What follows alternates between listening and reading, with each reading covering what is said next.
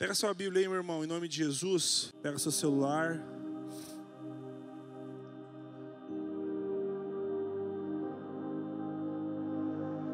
Deixa eu dizer algo para vocês. Faz alguns dias que eu estou bem emotivo. Quando eu vou falar de Jesus. Não sei se vocês estão acompanhando televisão, internet. Vocês estão vendo a guerra que o nosso país se encontra. Esses dias um padrasto assassinou uma criança, não sei se vocês analisaram. Essa semana um moleque entrou dentro de uma creche, vocês viram isso aí? Com facão. Matou uma série de crianças, professores, eu acho também. Imagina você, você deixa teu filho na escola, você recebe a notícia que entrou um doido e passou faca no teu filho. Você imagina a notícia dessa, sua mãe vai para a escola para dar aula, teu, sua mãe, sua tia, sua irmã, ou você, crente com a aula preparada, com tudo preparado para dar certo, e aí você morre. Sabe por que essas coisas acontecem, cara? Porque falta Deus na vida dessas pessoas. Sabe por que a gente vive uma vida inteira mergulhado no pecado? Porque falta Deus, falta a presença do Espírito Santo, falta a presença do nosso Senhor na nossa vida. E aí eu vou, eu paro nos momentos em que eu vou orar. E eu vejo, paro de olhar os meus problemas, eu paro de reclamar sobre os meus problemas sobre as minhas dores, os problemas que eu mesmo crio. E eu olhando tudo que está acontecendo, e eu começo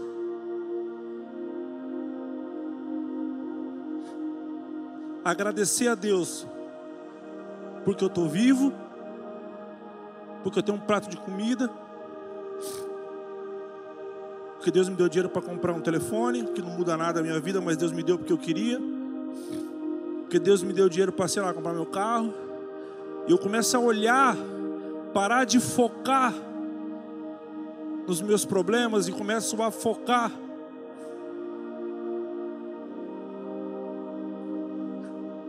no que Deus tem feito. Cara, eu começo a me envergonhar diante de Deus. Você já parou para pensar quantas vezes você foi ingrato? Dobrou o teu joelho, ao invés de você agradecer, você só pediu e você só reclamou. E você só, às vezes, foi orar a Deus para falar mal de alguém, Deus, aquela pessoa assim, assim, assado. Ou você foi orar a Deus e ficou só pedindo. Eu tô, eu tô, eu tô falando de mim, e talvez você também possa estar tá nesse barco. E não agradecer a Deus. Nós somos responsáveis por entregar para as pessoas aquilo que elas não têm. Eu não sou melhor do que ninguém. Mas eu sei que uma pessoa que não tem Deus, eu tenho algo a entregar para ela. Mesmo ela sendo aparentemente mais feliz do que eu, mesmo ela sendo mais rica do que eu financeiramente, ainda assim, eu preciso entender que eu carrego algo que ela precisa. Talvez esse guri que entrou com aquela faca e meteu a faca em todo mundo e teve o sangue frio de matar crianças. Não sei, mas será que se alguém se insistisse mais de Deus na vida dele, talvez ele não teria se deparado com esse Deus que pode transformar tudo e ter tido a vida dele mudada? Estou dizendo que nós somos responsáveis pelo, pelo curso da desgraça do mundo, não, não é isso. Mas eu preciso entender que eu sou responsável por propagar a palavra de Deus no lugar onde eu fui inserido, no lugar onde eu fui colocado. O cara, eu estava falando para Isa aqui, eu falei, ó, para as meninas, falei, ó, os caras lá do Japão, os caras são meu irmão também, mas eu não tenho responsabilidade com ele lá não. A responsabilidade que eu tenho é de dar uma grana lá, Marcelo, você que é o cara da missão, leva essa oferta, oferta na vida de um missionário. Eu não tenho que estar preocupado, porque tem muita gente que está preocupada demais com as coisas de fora e esquece as pessoas que estão do lado. A minha responsabilidade de levar a palavra de Deus e de propagar isso é com as pessoas que estão à minha volta, no lugar onde eu fui inserido, no lugar onde eu fui colocado. Mas como que nós vamos fazer isso se a gente não tem a capacidade de se lançar na presença de Deus e se abrir da maneira como você é e pedir para Deus mudar aquilo que você está fazendo de errado, aquilo que te coloca para distante de Deus? Muitas das vezes na minha própria oração, cara, eu estava me colocando para longe de Deus. Em um ato em que eu deveria estar falando com Deus ou adorando, e talvez ali só em silêncio para ouvir a voz dele, muitas das vezes naquilo que eu falava, com o sentimento que eu tinha, cara, muitas das vezes isso me coloca para longe. Como eu disse para você no começo, não é como a gente estar na presença dele começar a olhar para tudo aquilo que ele fez por nós, cara e esquecer de reclamar e a gente não, cara, às vezes ser humilhado e falar: Meu Deus, cara, o que eu estou fazendo? O que eu estou pedindo? Que eu estou fazendo no meu dia a dia? Mas como que a gente vai fazer isso se a gente não conhece a Deus e não se conhece? A pior mentira que você pode contar na tua vida, a pior pessoa do mundo é você mentir para você mesmo. É você mentir para você sobre o seu defeito. Porque nós, toda a vida eu falo a mesma coisa. Nós temos uma facilidade imensa de achar defeitos nas pessoas. E temos uma dificuldade extrema de ouvir críticas, aceitar críticas e mudar. Tem alguém assim? Tem alguém aqui que é assim? Ou é só eu? Só eu e a Pâmela que é ruim mesmo, né? É só nós dois que não presta. Então nós precisamos fazer uma autoanálise sobre a nossa vida, sobre tudo aquilo que está acontecendo, sobre o meio que nós estamos inseridos. E entender que adorar a Deus não é estar fincado aqui dentro dessa igreja. Não, eu adoro a Deus, cara. Eu estou lá ajudando o pastor na segunda, na terça, na quarta tem culto, na quinta eu estou lá, na sexta eu estou lá, sábado tem culto, domingo tem Deus. Adorar a Deus não é isso. Adorar a Deus é você descobrir quem você é, os seus defeitos, chegar na presença de Deus, ser acusado desses seus defeitos e ser homem e mulher o suficiente de abandoná-los. É mudar o teu caráter, é mudar o teu pensamento, é mudar a sua forma de agir, é ser referência no lugar onde você está. Não de melhor pessoa em um determinado assunto, mas ser uma referência de caráter. Não há como você chegar diante de Deus, na presença dEle, orar, ler a Bíblia e ver, ouvir cultos e prestar atenção em palavras, cara, e você não mudar. Se não está mudando, algo está errado, não com Ele que tem o poder para fazer, mas sim que nós, com nós, com a gente, com a minha vida, comigo, que não estou dando a chance de eu ter a minha vida transformada. Semana passada o pastor João Bono falou uma palavra aqui, cara, caramba, velho muito. Eu aceitei Jesus sábado, velho. João capítulo 1, versículo 43, abre aí.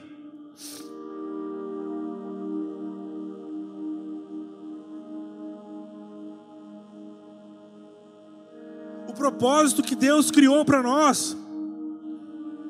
O propósito de Deus para minha vida, o propósito de Deus para tua vida. Ele está pronto. Ele está criado ele já tem começo, ele já tem meio e ele já tem fim. E enquanto não encontrarmos esse propósito, enquanto não sabermos o lugar onde Deus quer que nós estejamos e fazer aquilo que Ele quer que nós façamos, cara, não dá para descansar. O Evangelho não é uma coleção de ordens e regras impossíveis de executar. Ele é uma coleção de regras, sim, ele conta sobre a vida de Jesus e aquilo que Deus determinou que podemos e que não podemos, mas não é impossível de cumprir. Sabe por que você não consegue cumprir? Sabe por que eu não consigo cumprir? Porque quando eu tiro de Deus a responsabilidade, aí eu quero carregar minha vida com as minhas próprias mãos. Aí eu não vou aguentar. Aí eu vou arregar. Mas quando eu entendo o Evangelho, eu entendo que Deus falou que o jugo dele é suave, é leve, e eu coloco essa responsabilidade nele porque ele pediu, as coisas se tornam mais fáceis de ser executadas. É fácil você ouvir um xingamento e ficar quieto? Para quem é calmo até é, mas para quem é esquentado já não é legal. É fácil você ser acusado de algo e muitas das vezes por você ter a presença de Deus para poder quebrar aquele clima, você chegar e talvez pedir uma desculpa, mesmo com a razão toda do teu lado, isso é fácil de fazer? Não é fácil de fazer.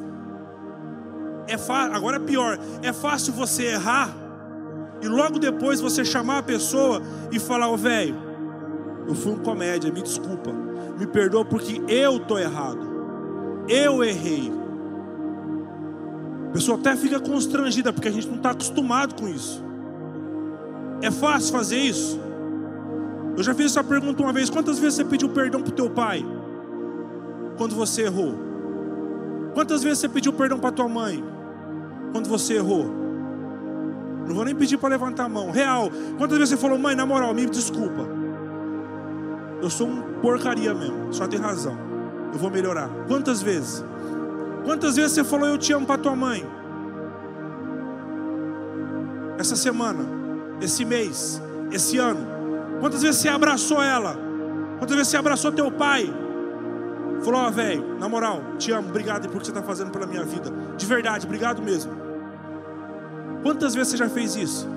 É fácil fazer isso? Muitas das vezes não é, porque não há relacionamento. Mas não há como eu me deparar com o Evangelho, eu saber quem eu sou, descobrir quem Deus é, e eu não ter a minha vida completa. Estou cuspindo. E ter a minha vida completamente mudada, ter a minha vida transformada. Eu, graças a Deus, eu não tinha um, um, relacionamento tão, tão íntimo assim com meu pai, porque eu via muita coisa acontecer dentro da minha casa. Eu sempre falo assim: meu pai foi um péssimo, é, é, um péssimo marido para minha mãe. E eu via muita coisa acontecer. Eu tinha vários motivos para não respeitá-lo. E quando não tinha Deus na minha vida, até não dava muita moral. E era difícil para mim respeitar, sabendo de tudo que eu sabia com tudo aquilo que eu tinha aqui. Mas Deus usou minha mãe sempre para ministrar na minha vida. E o dia que eu tive esse encontro com Deus, eu nem lembro, cara. Eu falava, eu te amo para meu pai todo dia. Mas era difícil no começo.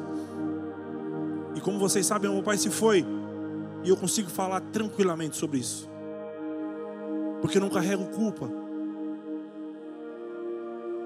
O pastor falou semana passada sobre identidade sobre saber quem nós somos, sobre entender o nosso processo, a nossa realidade.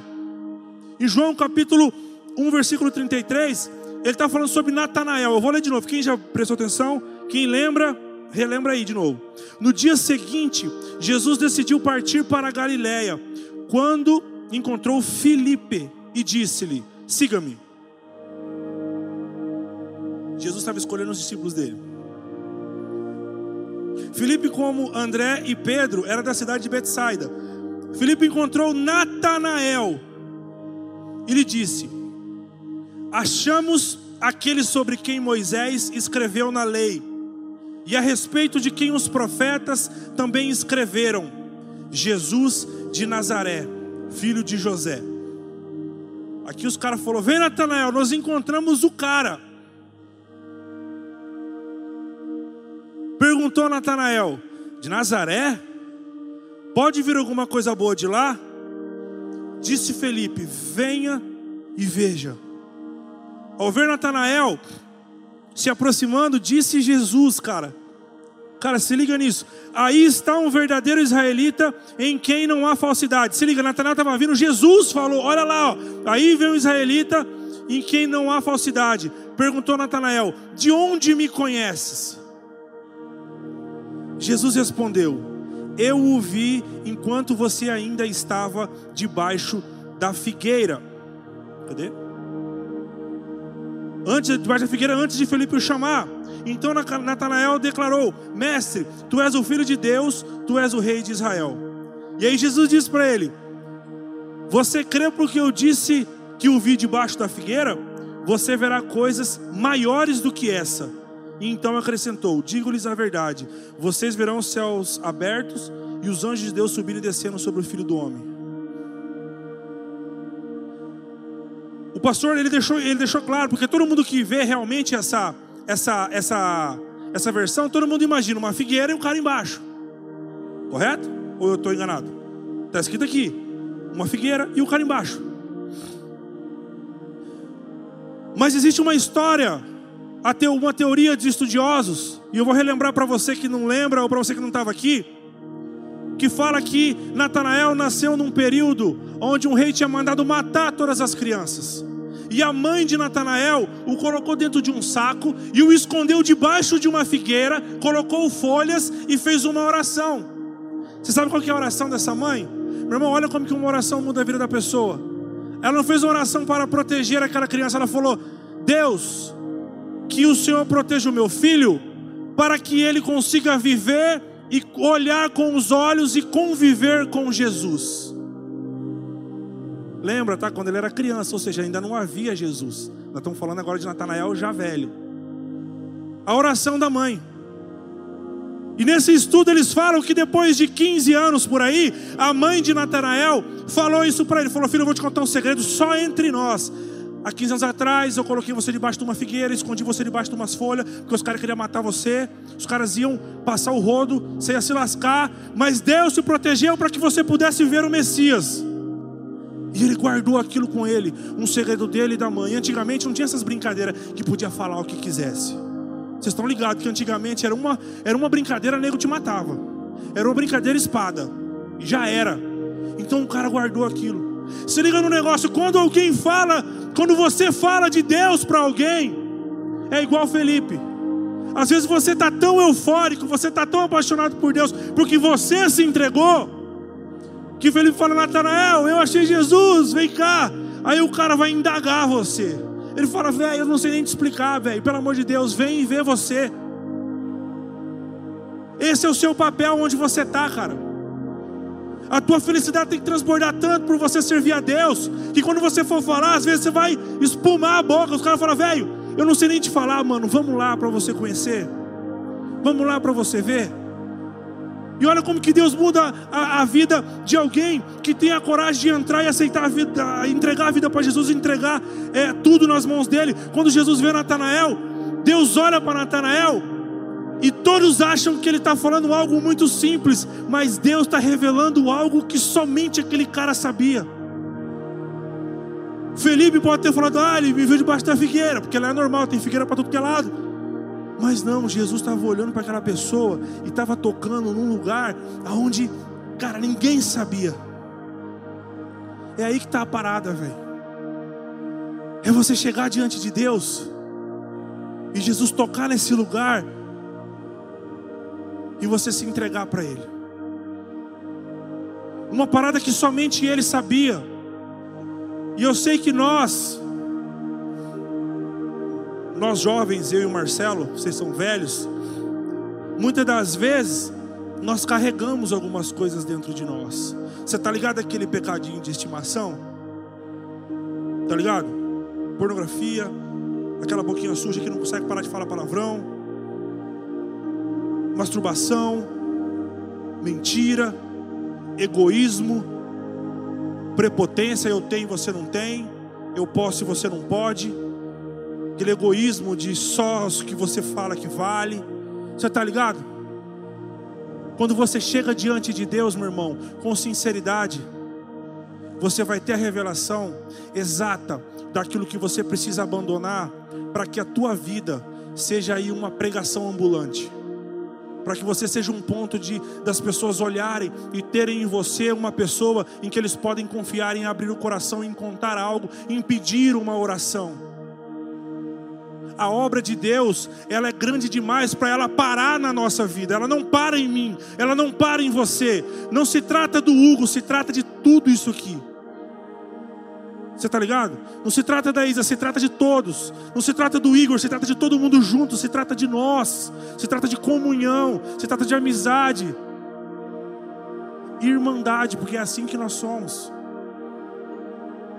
Quando Jesus falou para ele, ó, aí está um verdadeiro israelita em que não há falsidade. E aí ele perguntou: "De onde me conheces?" Cara, quando você faz essa pergunta para Deus, de onde me conhece, fala assim: Deus, o que é que eu tenho que abandonar? Jesus foi numa situação, Jesus respondeu algo para ele, em que assim, não dava para duvidar que ele era o Cristo.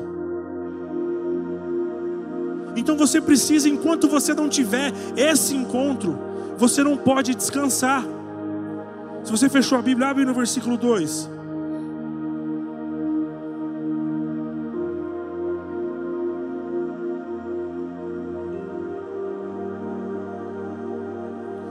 Muitos de vocês, ao longo da vida, vai precisar se reencontrar, vai precisar obter respostas para continuar no caminho.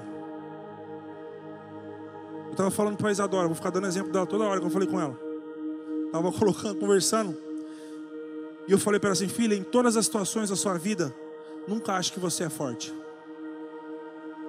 Toda vez que você achar que você é forte, você vai pecar cara tem um problema com sexo. Aí ele vai sair ele e a mulher sozinho. Onde nós vamos? Ah, vamos para um lugar mais íntimo, só nós. Não, eu aguento, pô, sou crente pra caramba. Você acha que eu vou fazer alguma coisa? Que é crente, pai. Que não vai fazer, não. O cara é um maconheiro do caramba. Aí vem pra igreja, tá largando. Zuqueiro. Aí ele vai sair com os brother, tudo com umas bombonas estourando. Você não vai aguentar. Você é era, bebia pra caramba, era louco. Aí você vai sair, antes de ter a tua cura completa, você vai pro boteco com seus amigos. Não, eu vou evangelizar. Eu vou evangelizar os meus amigos. Um dia um, um, um líder meu falou assim para mim: se você está todo vestido de branco, todo, e abraça um cara todo cheio de lama, você vai passar limpeza para ele ou ele vai passar sujeira para você? É assim que é. Quanto mais forte você achar que você é, mais você vai se lascar na tua vida. Agora, quanto mais você entender que você é um fraco e que você depende de Deus para que o Espírito de Deus governe as suas emoções, menor serão os seus erros, velho. E essa segunda opção é aquela que você tem que dormir pedindo para Ele e acordar pedindo para Ele. Dormir pedindo para Ele e acordar pedindo para Ele. Deus guia minha vida. Guia minha vida, senão eu vou matar um. Guia minha vida, senão eu vou voltar a tomar uma. Guia minha vida, senão, meu Deus do céu, eu vou. Misericórdia, vai dar tudo errado. Guia minha vida. A gente precisa se reencontrar com Ele todos os dias. Porque as vontades, elas vêm todos os dias. E logo depois desse versículo, se liga no negócio. Logo depois desse, desse capítulo de Natanael, o versículo seguinte já chama a minha atenção também, e eu quero falar isso para você.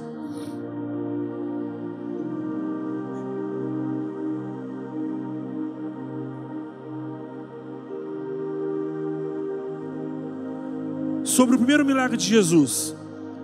Jesus transforma a água em vinho.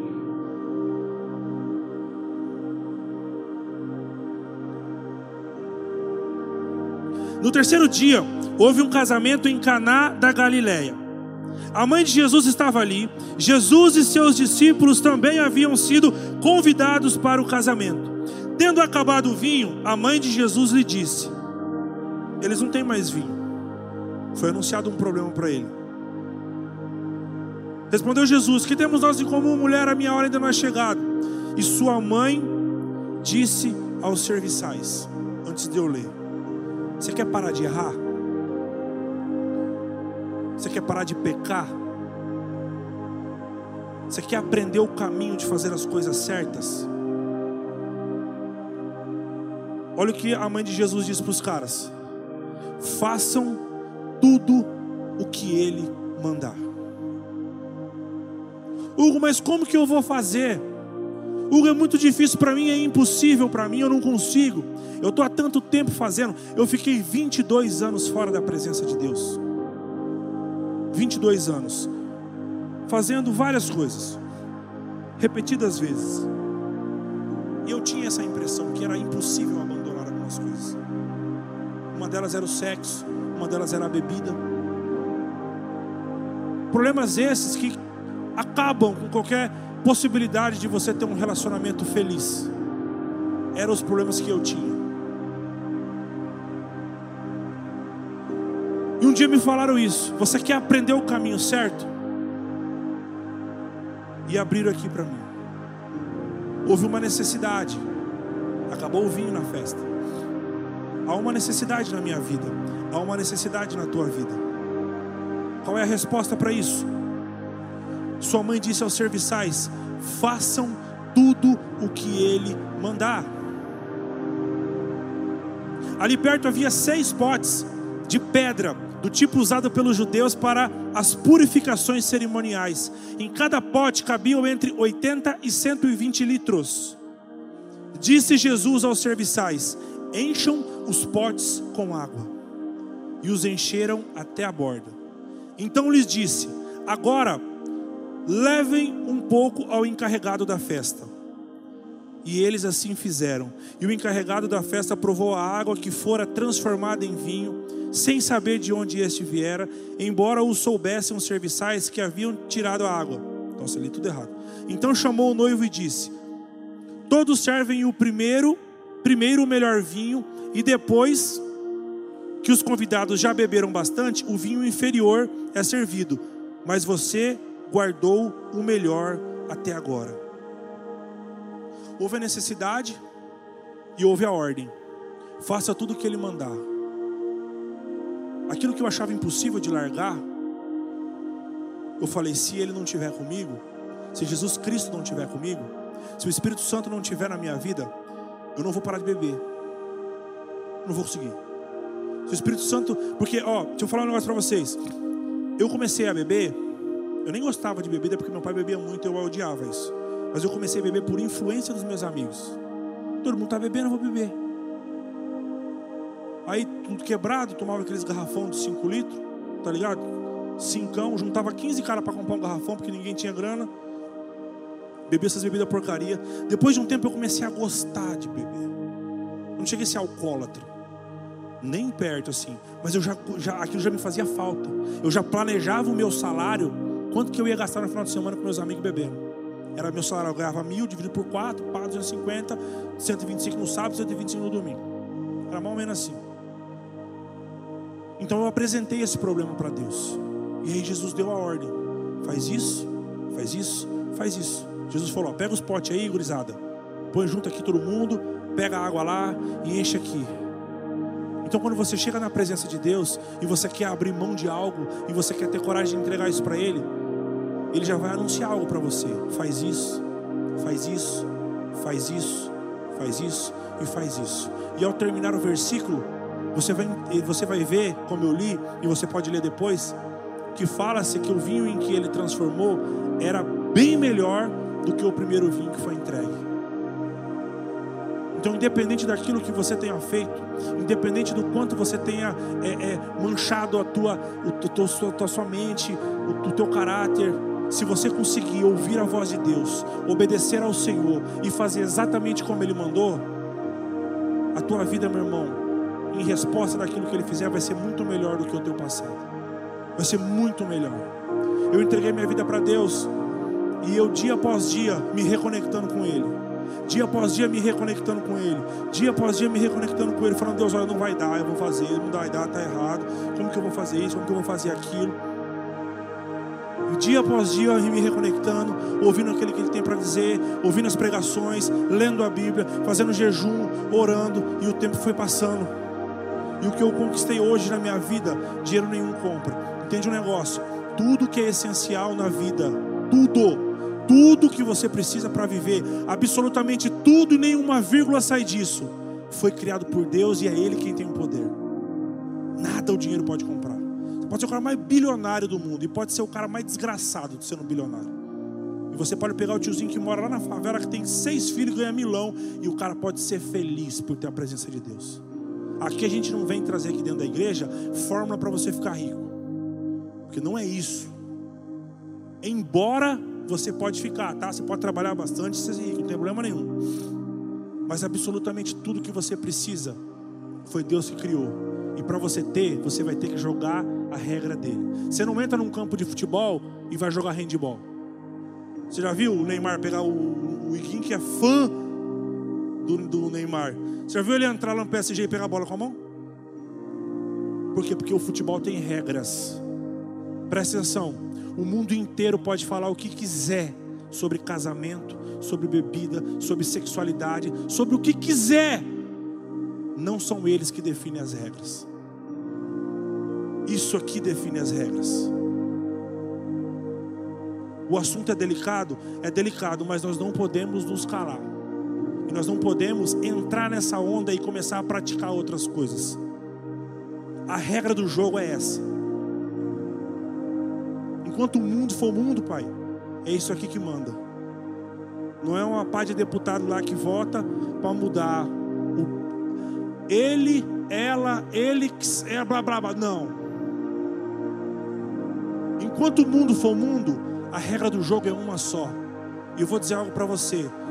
João capítulo 2, versículo 5. Façam tudo o que ele lhes mandar.